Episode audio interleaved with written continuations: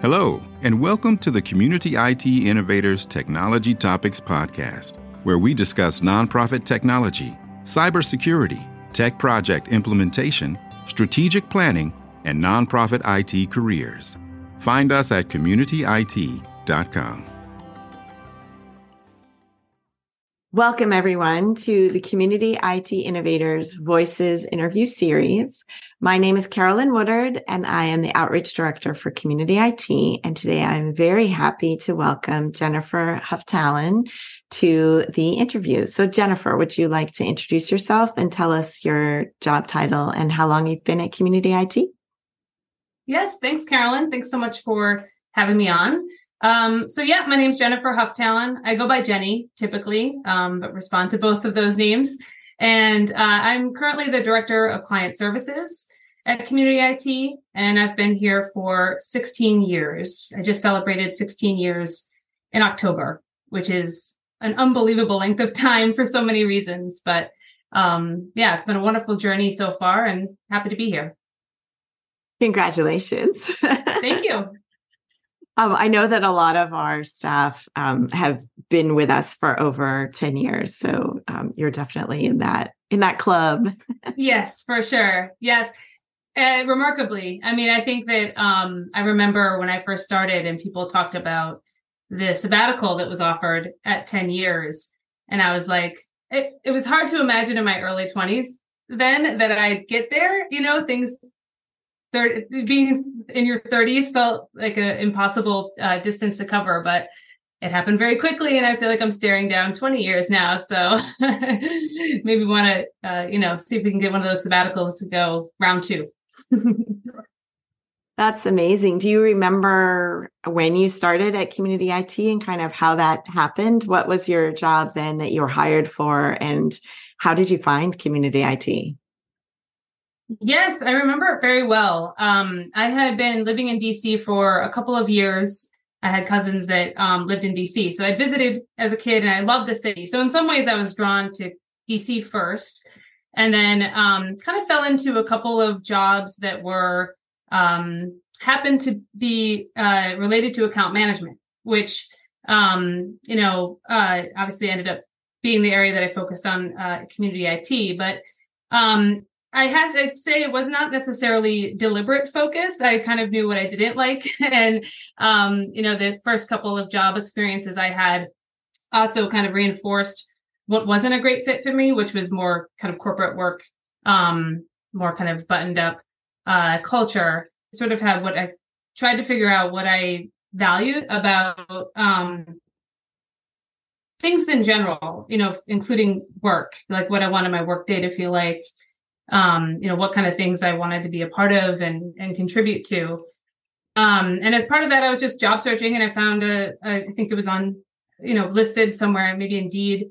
Um, I'd done the corporate work. I thought I'd see what kind of nonprofit work was out there, and um, there was an opening for an entry level position doing just admin work um, at Community IT, and um, it happened to be close to the neighborhood I was living in, and I was really drawn to just um, the fact that they were supporting able to support a wide range of you know issues that it, you know through the nonprofits we supported that I thought were really important. So uh yeah, it gave me an opportunity to and I could tell right away as well um that the culture was aligning with kind of the way I liked to or at least I thought I wanted to to live and and contribute to the world where it was very, you know, clearly very flexible and open and um you know a lot of different uh, diversity with the staff. And so all of those things felt right to me.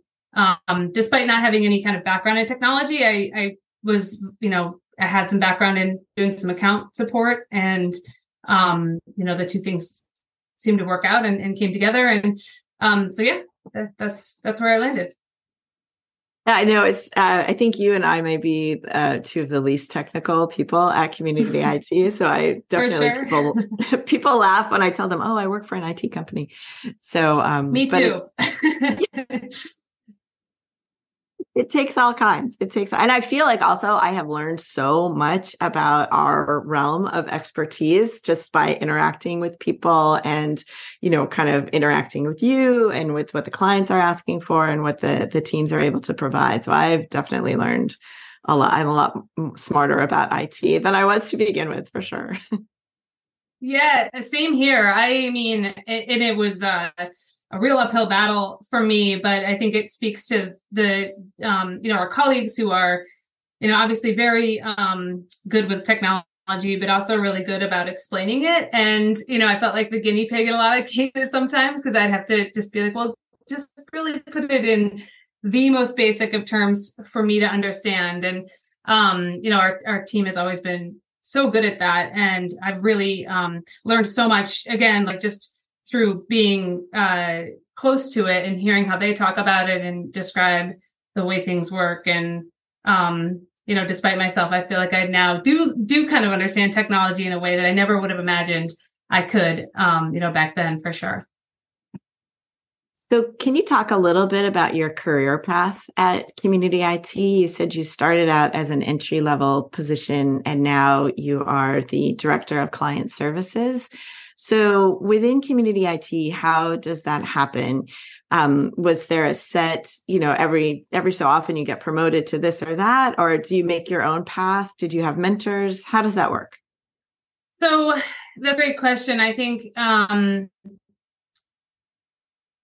my trajectory looks a lot different than for the folks who are who are technical, you know, and have been around maybe as long as me although I think to some degree the evolution of our company um, has, you know, the steps they take has also uh, probably become a lot more clear and sophisticated. Um, you know, we we evolved as a company from being, you know, um, you know, IT professionals, but, but having um, staff that really covered all components to the client relationship. You know, the the technicians themselves were writing up contracts, they were dealing with service disputes, they were doing all of those things.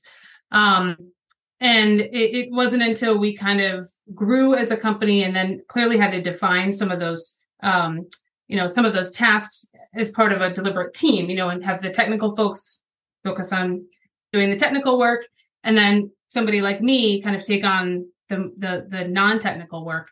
Um, so because that hadn't been established yet, you know, I didn't really, there wasn't um, clear steps necessarily. Um, which again really worked well for me because I didn't, like I said, I wasn't um, drawn to the company because of the specific technical work. I was drawn because I really liked the culture. And part of that culture was allowing people to kind of find their strengths and find what they're good at and sort of take a peek behind that door, see if it makes sense, and if so, keep moving. Um, so I was given a lot of flexibility, a lot of time to kind of try different things, you know. And um, like I said, I had some background in doing account management, so contracts made sense to kind of focus on. The service company has a need for the customer service side, um, and I had a little bit of experience there too. So it really just was an evolution of over time and throughout that process, I was lucky enough to have, you know, kind of direct um, experience working with some of our leadership. Um, at the time, you know, Johan Hammerstrom, our CEO, was handling a lot of the client services needs. And I just kind of shadowed him a ton. I would go to meetings together and um, just see how he handled um, different conversations, tricky conversations. Um, and, you know, again, over time, it became sort of starting to sink in like okay this is how we could maybe think about what our customer service standards could be. And maybe i could play a role in defining those and you know um and make sure that we're kind of uh, consistent about delivering those uh, standards. So um yeah so i started out like i said at the front desk got a lot of exposure to the whole company there um, and then, um, you know, there was this need to formalize kind of an account manager role. So I, a few years in, became an account manager. Um, and now uh, the director of client services role um, is really with a focus on, um, yeah, formalizing what our customer experience needs to be, making sure that um, our customers are having a consistent experience and that there's a sort of clear definition of, of what that is at community IT. Can you talk a little bit more about that? I know you've spent the last year and a year and a half thinking about what the client experience should be, and you have several touchstone phrases um, that we hear. So when you have thought about this kind of from the outside in of how a client is mm-hmm. experiencing our service, what are those like key phrases and goals that you have for our customer service?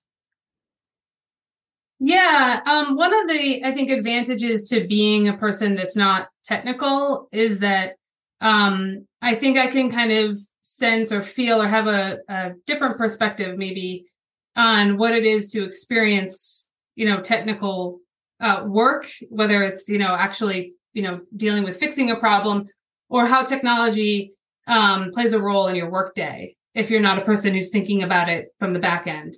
Um, so one of the things that I kept coming back to as I was trying to define our kind of customer service uh, standards um, was that we needed to be able to meet people where they're at with technology. Um, I think it's hard, uh, and, especially for people who are very technical, it can sometimes be hard to pull yourself out of kind of what you understand. It's almost like a second nature to you if if you're in it all the time and um you know it's just efficient to talk about it in a certain way um if you've lived in it for and, and it all makes sense to you but our customers and i'm not a person who lives in that world so um you know in order for us to be able to um, you know, connect with them, understand where they're coming from, understand what they're trying to achieve, um, provide a service, you know, that's adding value. We need to be able to meet them and see the kind of problem the way they see it. Um, so that was kind of a big part of my focus was, you know, just um, how do we, you know, what do we, what practices we need to put in place to help all of our staff uh, do that well. Um, and and that that's really kind of a fundamental component to providing good service is that we're able to understand where our clients are coming from and then be able to um, get them to a better place. And that's the other part of it that you know is our goal as a service company is to add value. And you know we can only add value if we understand the problem right? So um so that that's sort of been um, my mantra over the last you know year or so is you know let's let's meet them where they're at and get them to a better place Excellent. Um, if I can shift gears a little bit, um, I know that you worked in DC originally and you work remotely now. And mm-hmm. I I also work remotely and community IT has been extremely supportive in staff being able to work remotely or as a hybrid, like coming into the office in DC sometimes, but also working remotely. And then we also support clients remotely, entirely remotely in lots of cases nationwide.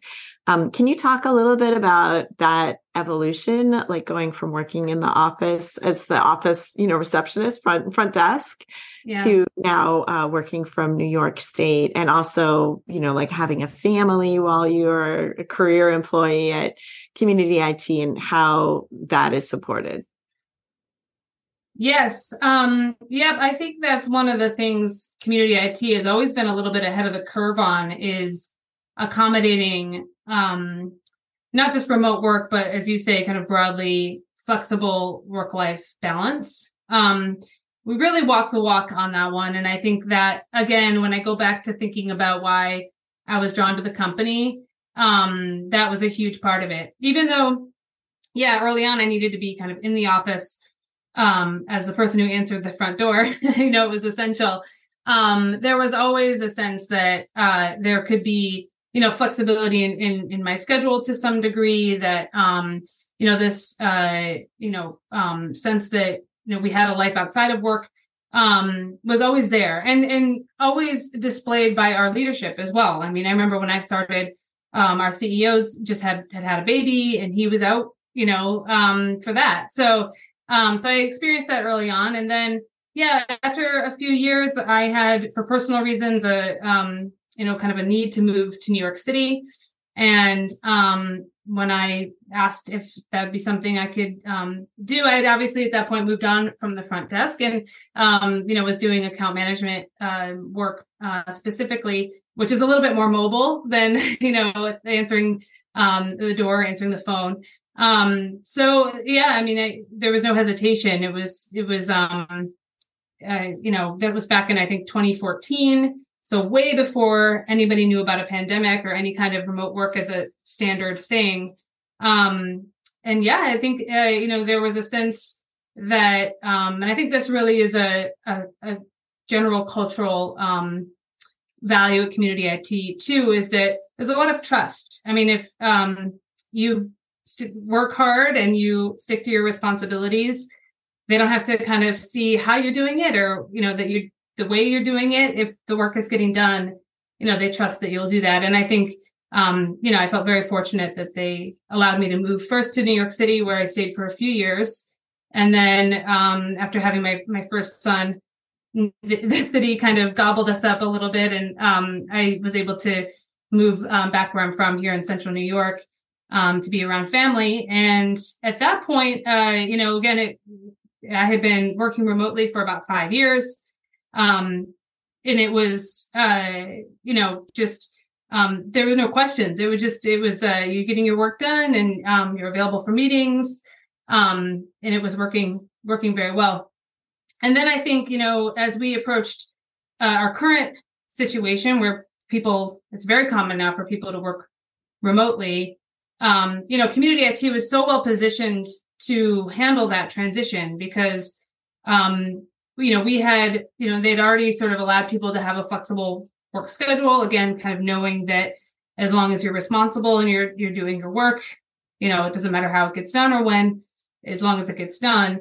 Um, but in addition to that, there was a lot of technical support that allowed for people to to just seamlessly go into working remotely um, you know, we didn't miss a day. It was, it was, uh, you know, things were already in the cloud, um, which means you could access the information you need from anywhere. Um, many people, even those who were based in DC, already had laptops, which allowed them to be more flexible.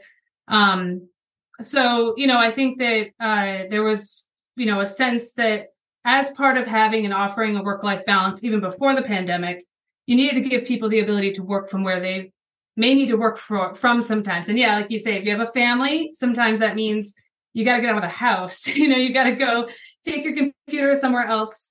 Um, and uh, you know that that sort of foundation was there when you know we had to all go remote, and I felt like um, for me it almost was a benefit that now everybody was remote and now everybody lives in this space where I was. Um, it used to be I'd join meetings and, you know, I was one of, you know, a handful of people who may be on the phone.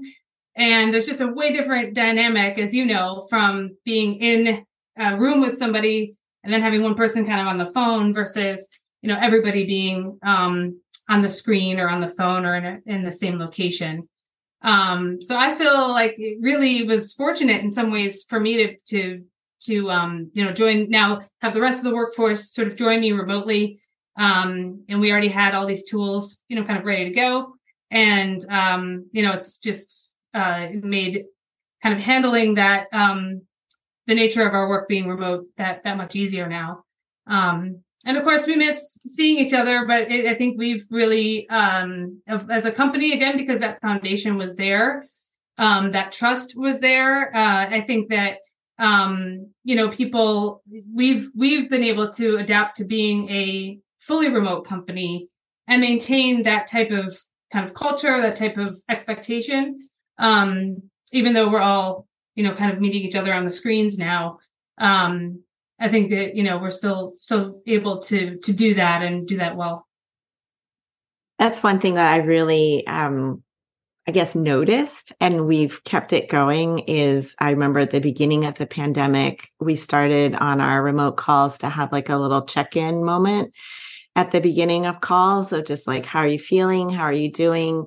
What's going on? Like as a person not as and then we would start the meeting and talk about what we needed to talk about um, mm-hmm. and it, we've really been able to keep that going which i find is just kind of exemplifies also that like people are whole people. They work part of their time and they have other lives outside of their time at work and you can do better work i think if you're connected uh, in that way and I think that actually helped our clients as well, that had to, some of them had to move to remote very quickly. um, at the beginning of the pandemic and we already had this experience so as we were helping them you know fully realize their cloud technology and be able to work remotely we also had as a company that experience of what helps make remote work work and so mm-hmm. we were mm-hmm. to to help them with that as well um, so like you said we were just well positioned to be able to support our clients with that yeah it was a challenging time for for us and for all of our clients. And we, you know, um, we're felt fortunate to be able to um, make sure at least one major component of their operations, their IT, was, you know, continuing on smoothly and that they could rely on us. And, um, you know, we had the experience ourselves and the expertise to help them get to a better place there. Yeah. It's crazy too when I think about all of the companies that are like forcing people to go back into the office. don't want I know. To. I don't see how that's going to work it's just so like there's a good thing. Like let people have the good thing. That's right. I know. I don't I really don't understand it. I mean, I think we've all understand that getting together has been is valuable. Like I think the time we spend and you know, we we feel that, but and I do think some of it just does come down to trust. Like if you don't think your staff are capable of managing flexibility, then you know, that's that's that's a but kind of management like, problem. Yeah, yes. problem. Like if you right, if you have to have like eyeball trackers to make sure they're like doing work when they're, yeah, the hours no, they're supposed problem. to be at work. It's like honestly, like when my kids were little, I worked at night. Like mm-hmm. I would work mm-hmm. after they I put them to sleep because the day was so I was so distracted. I would work from like seven to ten at night, like every yeah. night and um yep. just having that flexibility is oh, it's huge i don't understand it's essential i mean i understand i don't either yeah I, I guess i understand but i also don't don't understand and i feel like there's a sense that it is going to be coming back that people are going to be wanting to go back to the office and some people working from home was terrible. They get energy from being interrupted.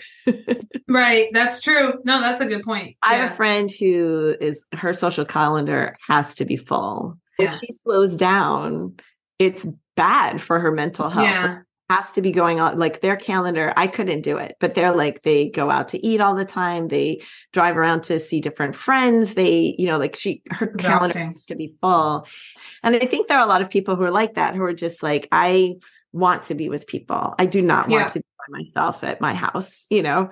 Yeah. And uh, so for those people, like, I wish there was a way for them to have like an office environment. It's interesting you say that because I felt like, um, there was yeah a lot of it, so i feel like up until the pandemic like so much of what was valued was people who are out there doing doing doing doing. That's like what you should be doing like consuming and you know and the pandemic revealed for a lot of people like oh this is actually the way i want to live. Like I, this is where i've been looking for.